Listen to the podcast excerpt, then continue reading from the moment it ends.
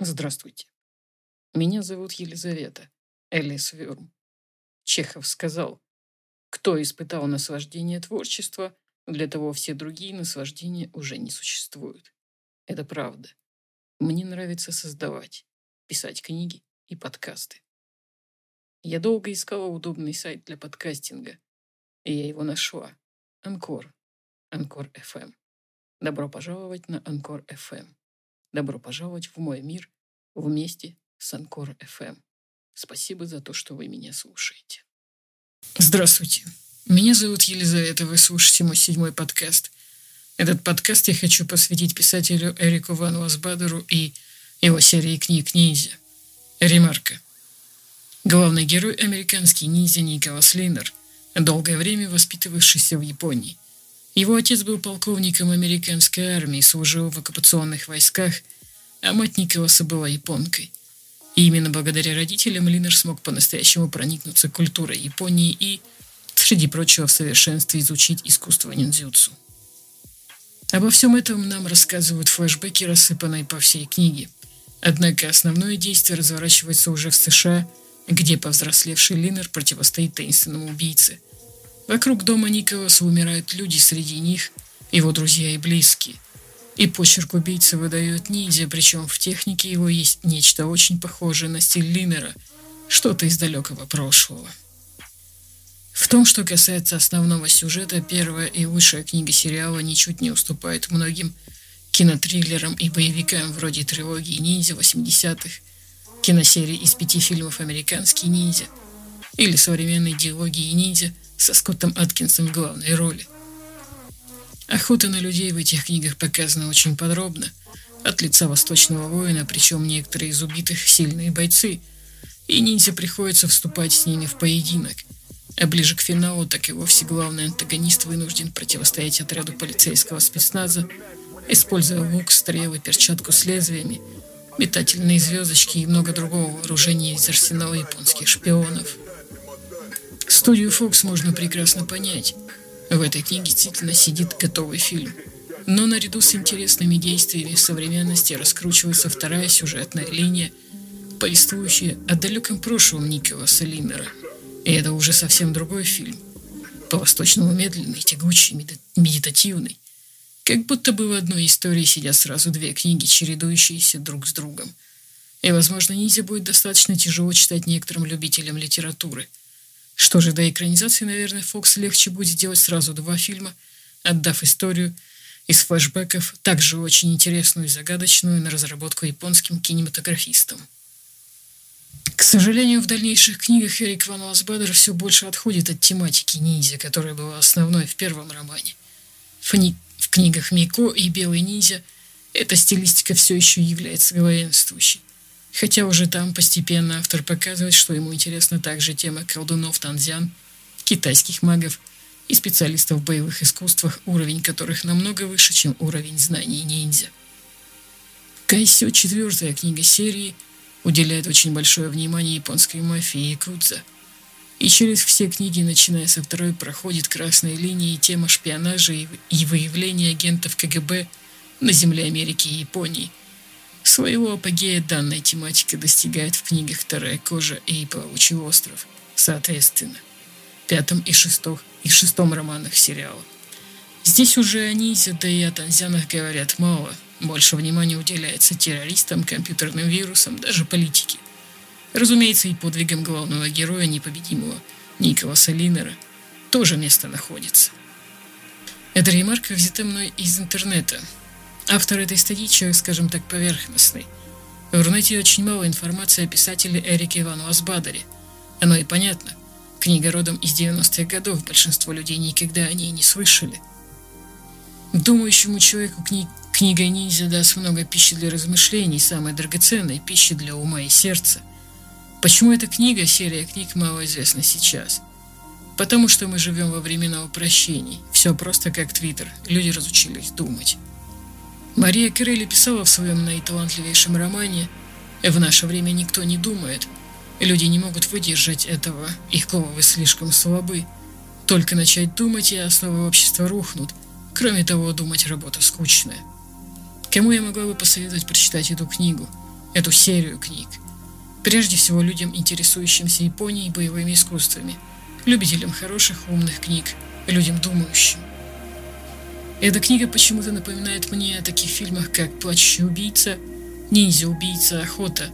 Про фильм «Охота» хочу упомянуть отдельно, так как считаю этот фильм одним из лучших в карьере Кристофера Ламберта и интересной работой Джона Лоуна. Если вы помните его работу «Год дракона», там также снимался Микки Рурк. Меня привлекает в этих книгах интересный сюжет, интересные персонажи, тот же Николас. Читая книги Эрика Ван Васбодера, я понимаю, что все его герои — это отчасти Николас Линнер. Он слышал манящую песню сирен, и какая-то часть его души откликнулась на нее.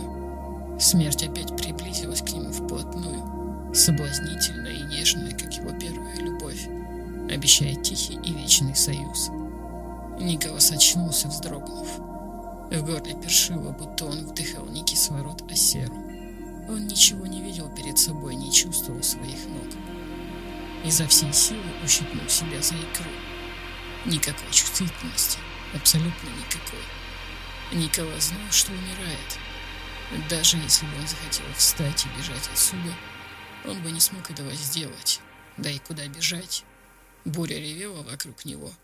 Ночь спустилась на землю, закрыв все черным плащом. Безумная глухая ночь. Николас знал, что если он уснет, то уже никогда не проснется. Он пытался разбудить свой ум, вызывая в нем воспоминания за воспоминанием, заставляя их оживать в театре памяти. Но он очень устал. Все кости его ныли, его трясло от холода, его веки смыкались, а раз или два он чувствовал, что клюет носом и что его сознание вот-вот отключится. Он испугался, но не только того, что теряет контроль над своим телом, и не только своей собственной беспомощности. Он испугался, потому что какая-то часть его существа приветствовала смерть. Он пытался противостоять соблазнительной песне смерти, как тогда, много-много лет назад. Николас думал о своем друге Нанге, думал о своем друге Лью Крокере, которого он оттолкнул от себя, не сумев преодолеть в себе чувство вины – Думал о своей умершей дочке, как она лежала под прозрачным колпаком, опутанная трубочками и проводками. Думал о Жюстине, как сильно он ее любит. И сердце его дрогнуло, и он заплакал, чувствуя, как горькие слезы катятся из его глаз, замерзая на ресницах, щеках и губах. И они все катились и катились, будто все его существо состоит из одних только слез. Наконец они иссякли, Наступила тишина после бури чувств. И пустота. Замерзшие слезы все еще сковывали его лицо. И Николас опять начал падать сквозь серо-голубую дымку. И он падал, падал, пока, наконец, смерть не пришла и не заявила на него свои права. И если бы добродетель была себе наградой, говорил Танзан Нанги барахольщику, то она не была бы человеческим качеством, ею обладали бы только ангелы. Шум и гам в зале игровых автоматов был просто оглушающий. Это хорошо. Барахольщик был уверен, что подслушать их разговор практически невозможно. Причем здесь добродетель. Я говорил тебе о Кузунде и Кузе, заметил барахольщик. Я тоже о нем говорю. И Куза так старается выглядеть добродетельным, потому что ему это выгодно. «А как насчет нами в целом?» – спросил барахольщик. Было бы очень интересно изучить мотивы людей, находящихся на вершине власти и проповедующих чистый альтруизм. Все слишком чисто у меня лично вызывает сомнения. Тем паче добродетель явление довольно противоестественное для человека и обычно дающееся ему с большим трудом – за окнами шел дождь. Они находились в большом зале игральных автоматов в сверкающем огнями рекламы районе под названием Гинза. Этот зал открыт круглые сутки, и здесь вечно толпятся любители поиграть в починко. Национальную японскую игру. Здесь всегда шумно, светло и душно от такого скопления азартных мужчин. Барахольщик часто приходил сюда – Игра помогала ему сосредоточиться на решении сложных задач, связанных с его рискованной профессией. «Я передал твою дискету с записью вирусной атаки кому надо», — сообщил барахольщик. «Ужасно неприятная вещь. Мои люди не могут ничего понять», — сказал Нанги. Барахольщик кивнул. «Я беру на себя установление источника вируса, но должен признаться, задачка не из легких. Почерк совершенно незнакомый». Хотя в зале было много свободных автоматов, барахольщик ждал, когда освободится тот, на котором он всегда играл. Починко во, во многом похоже на американский пинбол, только на новейший вариант, в котором используются все чудеса техники, включая даже миниатюрный телевизор, по которому игроки могут смотреть их любимые передачи во время пауз, когда подсчитываются очки. «Я всегда играю на шестой машине в седьмом ряду», — сказал барахольщик, показывая свое излюбленное место — там какая-то пожилая дама заканчивала свою последнюю игру. По-видимому, она была здесь уже давно, переходя от машины к машине. «К Жюстине Линер охрана представлена?» — спросил Нанги, наблюдая, как барахольщик готовится к игре. У него была только одна фишка, и Нанги подумал, неужели он так уверен в себе, что не набрал сразу побольше фишек у кассира? Выигрыш дает до трех фишек непосредственно из машины. Барахольщик положил руку на рычаги машины, кивнул. «Не беспокойся». Приставил к ней своего лучшего парня, Хана Каваду. «Это всего лишь мера предосторожности, Пэви», — пояснил Нанги. «Но поскольку мы не знаем, что у того Танзяна на уме, лучше поберечься. Боюсь, как бы с ней чего не случилось». Барахольщик кивнул. Он начал игру и сразу же выиграл. Правда, немного, одну только фишку. Начал по новой.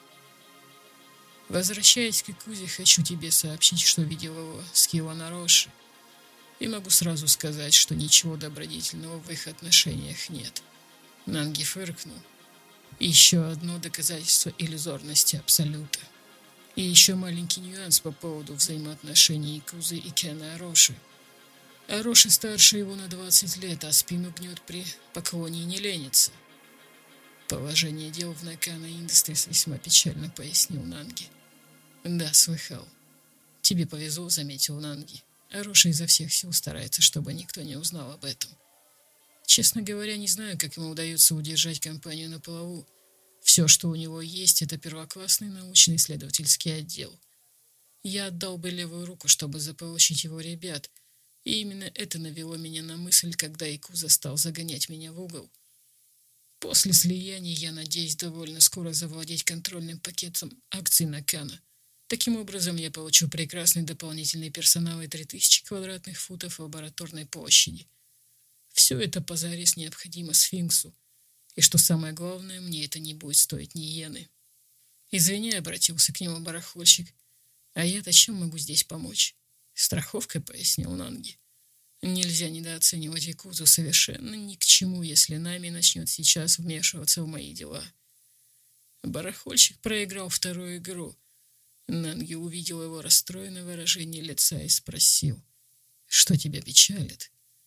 Кила Нароша не так проста, как мне показалось сначала. Она не пешка, а скорее шальная карта. Никогда не поймешь, то ли ее действия хорошо продуманы, то ли совершенно спонтанны. А каким боком это касается меня? Не знаю точно, ответил барахольчик, но мне кажется, что это не только неосторожность со стороны Икузы затевать с ней шашни. Мне кажется, что у него с ней роман вопреки желанию ее отца, которого она открыто презирает. Но порой я думаю, не держит ли она сама великого Якузу за болвана. Это было бы очень интересно, откликнулся Нанги, но для такого рода расследования требуется время. А до подписания документов о слиянии с Накана его почти не остается. Икуза работает быстрее, чем я мог вообразить. Он уже все согласовал с юристами. Так что продолжай наблюдение за Якузой. А твое предположение насчет дочки Кена Ароши, хотя и очень интересно, но использовать дружбу Якузы с Кеном Ароши для подрыва репутации нашего друга в кавычках мне бы не хотелось. А что делать? Якуза не игрок, сказал барахольщик. У него нет долгов, он не берет взяток, свои советы раздает бесплатно, не женат. Очень осторожный человек. Нанги покачал головой. Не смешивая внешнее впечатление от человека с его сущностью. Кузун Дайкуза очень умен. Он использует добродетель как каракатица темную жидкость, чтобы прикрыть свое маневрирование. И вдруг по какой-то причине затевает интрижку с дочерью Ароши. Это действие неосторожного человека, а человека настолько ослепленного своей властью, что он считает, будто ему все позволено.